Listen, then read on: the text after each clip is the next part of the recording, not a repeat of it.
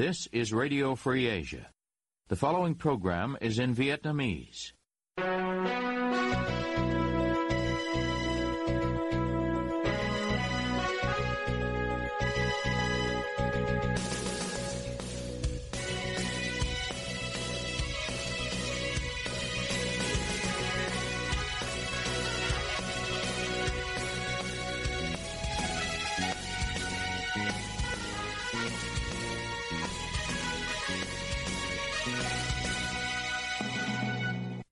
Đây là Đài Á Châu Tự Do, phát đi từ thủ đô Washington, D.C., Hoa Kỳ.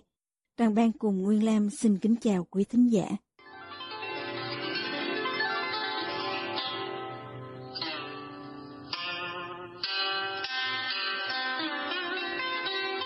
Kính mời quý vị theo dõi chương trình phát thanh tối ngày 17 tháng 3 năm 2023, đang được phát trực tiếp từ lúc 9 giờ giờ Việt Nam trên trang chủ Ban Tiếng Việt Đài Á Châu Tự Do.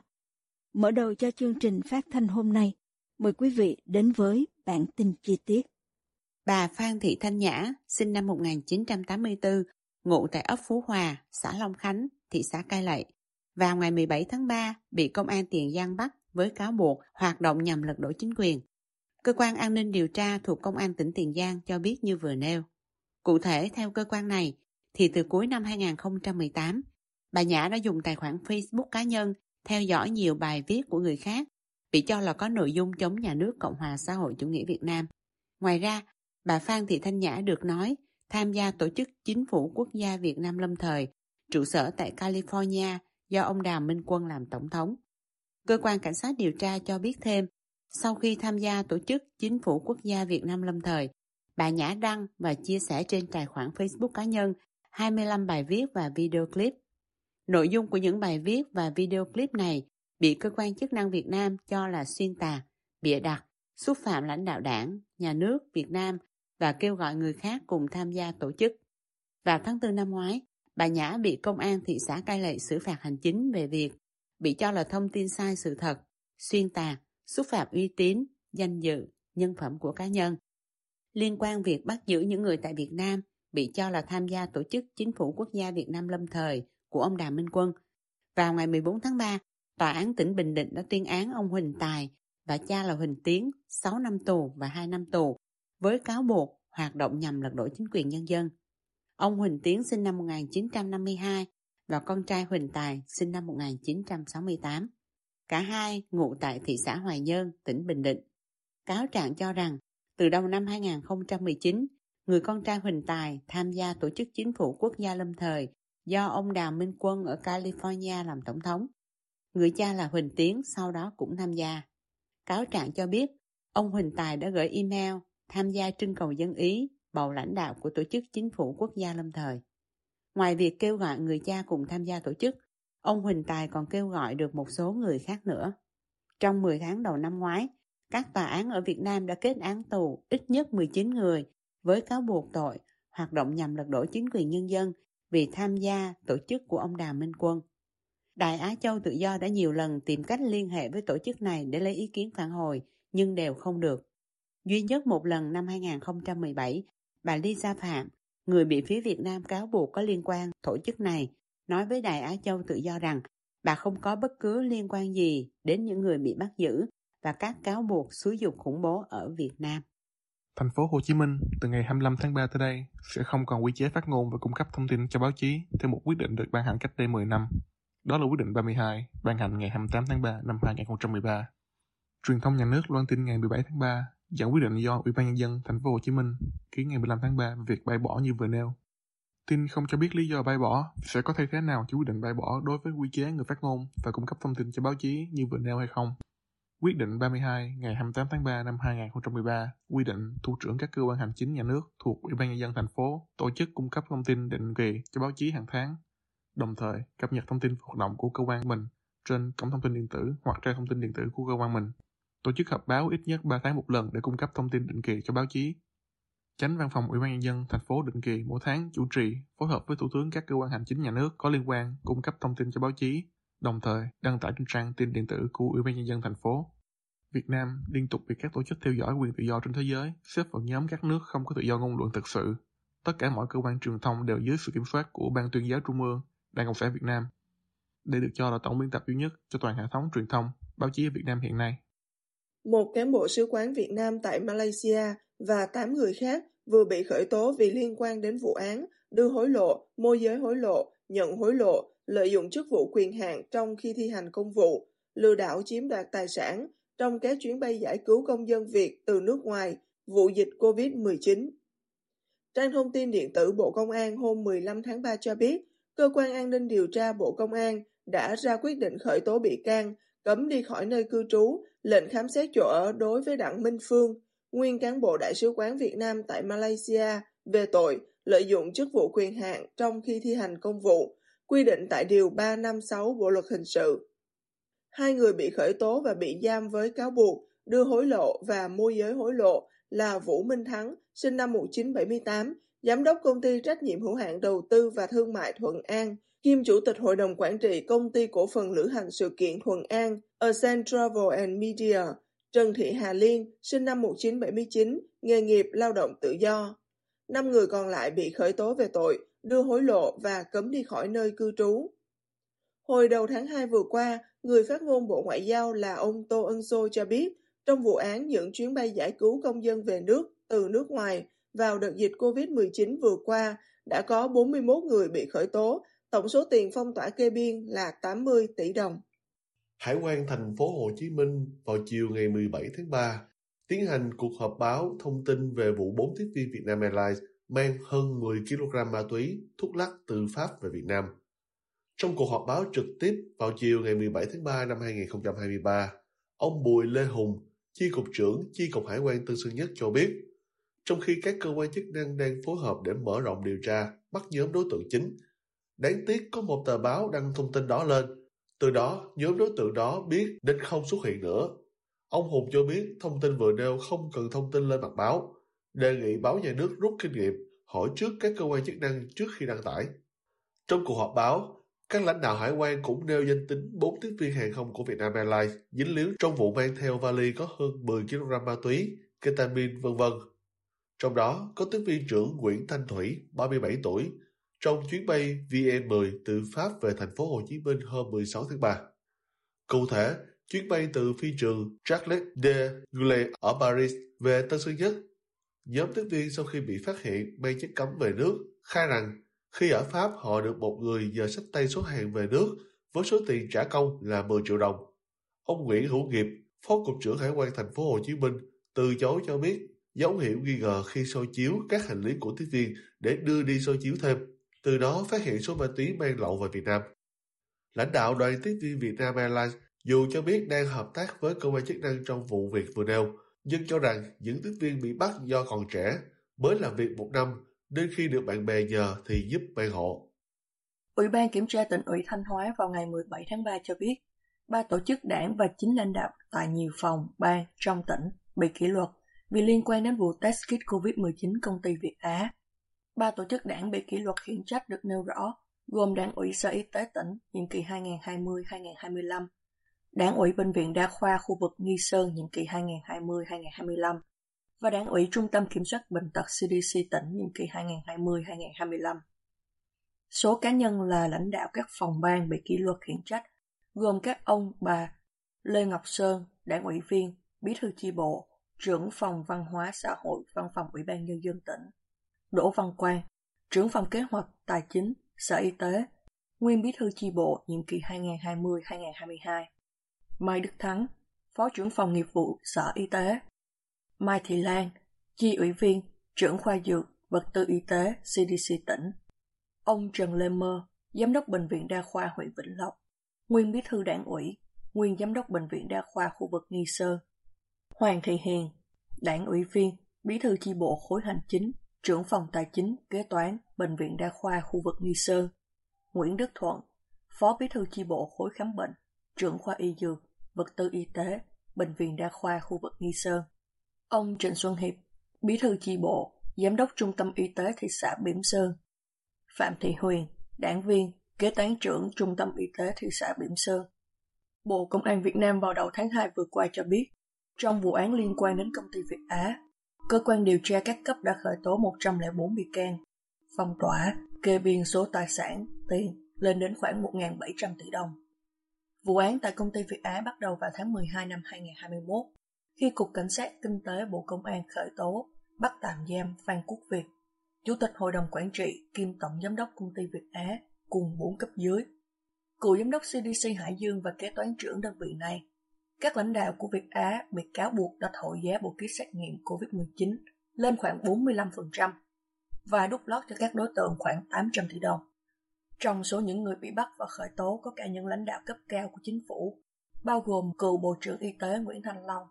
cựu Thứ trưởng Bộ Khoa học và Công nghệ Phạm Công Tạc, cựu Chủ tịch Ủy ban Nhân dân thành phố Hà Nội Trung Ngọc Anh và hàng chục lãnh đạo, cán bộ CDC, Sở Y tế các tỉnh, thành phố. Cựu Chủ tịch nước Nguyễn Xuân Phúc, người bị miễn nhiệm chức vụ, trong bài phát biểu từ giả nói rằng bản thân ông và gia đình không làm gì sai trong vụ án test kit Việt Á.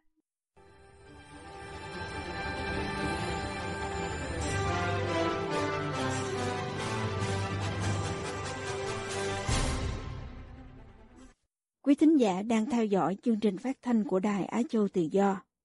Ngoài các trang Facebook và YouTube, quý vị cũng có thể đón nghe các chương trình phát thanh của đài qua vệ tinh Intelsat 17 băng C ở 66 độ Đông và vệ tinh 19 băng C ở 166 độ Đông.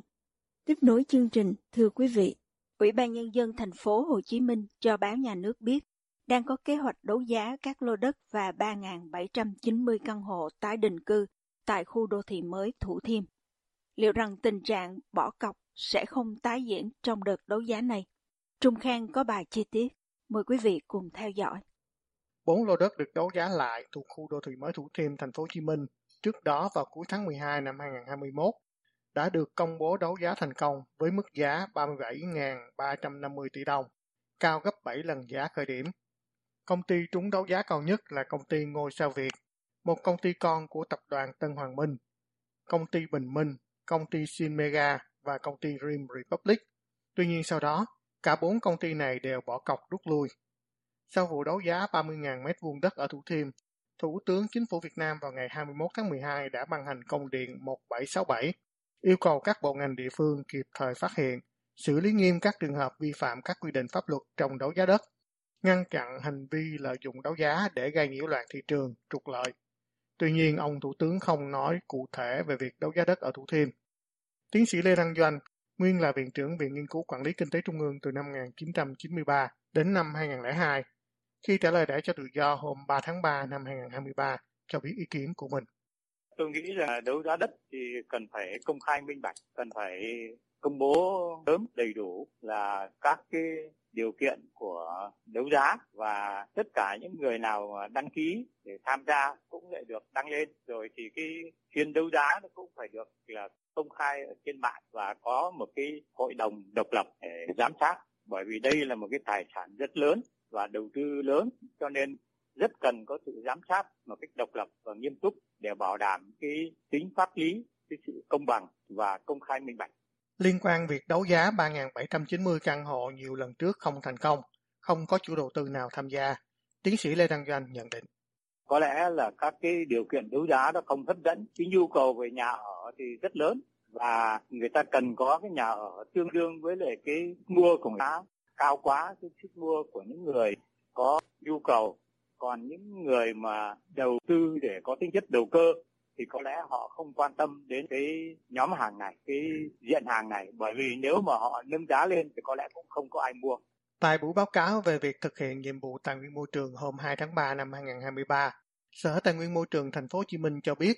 phương thức khi tham gia đấu giá lần này sẽ phải đặt cọc trước 20% giá khởi điểm. Nếu trúng đấu giá, trong vòng một tháng phải nộp 50% giá trị trúng đấu giá, bao gồm 20% đã đặt cọc trước đó. 50% còn lại trong vòng 90 ngày phải thanh toán đủ. Như vậy, so với lần đấu giá 4 lô đất rộng khoảng hơn 30.000 m2 thuộc khu chức năng số 3, phía bắc khu đô thị mới Thủ Thiêm, thành phố Hồ Chí Minh vào cuối tháng 12 năm 2021, thì quy định nộp tiền trúng đấu giá có điều chỉnh. Khi đó, người trúng đấu giá trong vòng 180 ngày phải nộp tiền đủ, rồi sau đó mới ký hợp đồng mua bán tài sản trúng đấu giá. Tuy nhiên, việc xử phạt nếu doanh nghiệp trúng đấu giá bỏ cọc đã không được Sở Tài nguyên Môi trường Thành phố Hồ Chí Minh nói đến. Ông Cao Thăng Ca, một người dân mất đất ở Thủ Thiêm hôm 3 tháng 3 năm 2023 cho biết ý kiến. Cái việc mà thành phố Hồ Chí Minh bán đấu giá là người ta coi thường lại kiến nghị của người dân Thủ Thiêm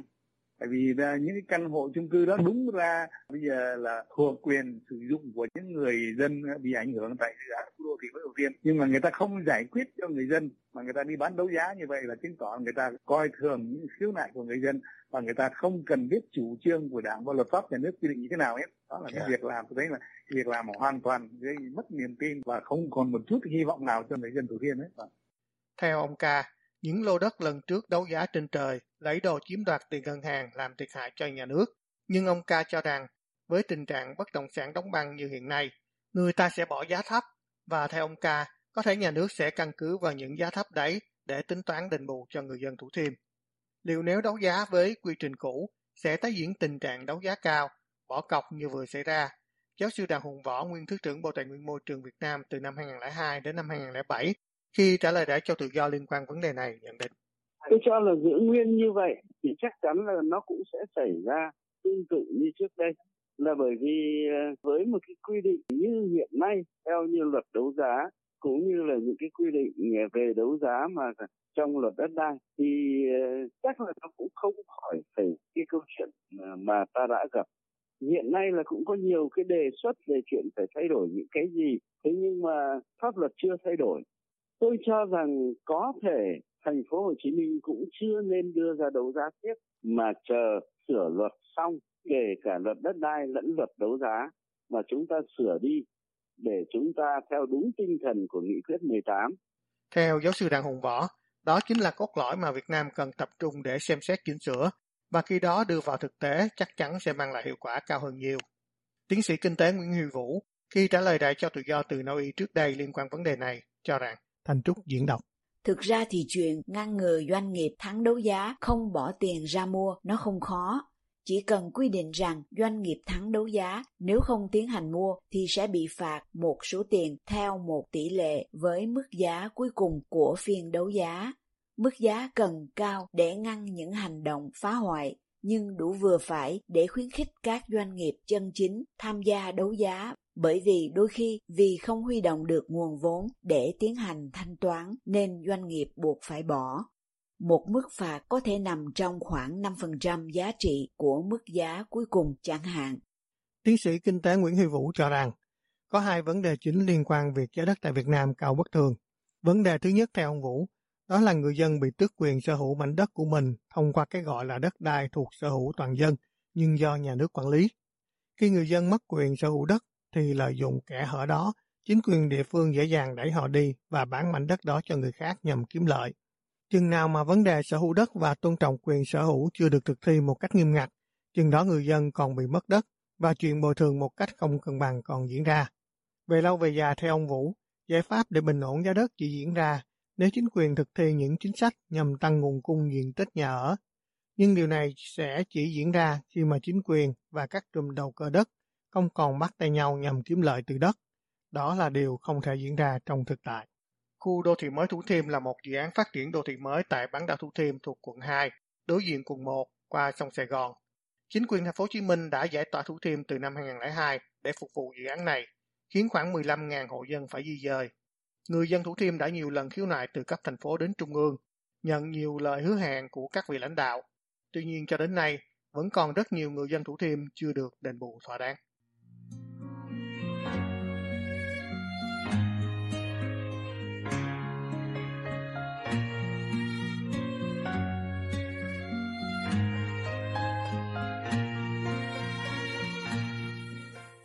Quý thính giả vừa theo dõi chương trình phát thanh tối ngày 17 tháng 3 năm 2023 của Đài Á Châu Tự Do.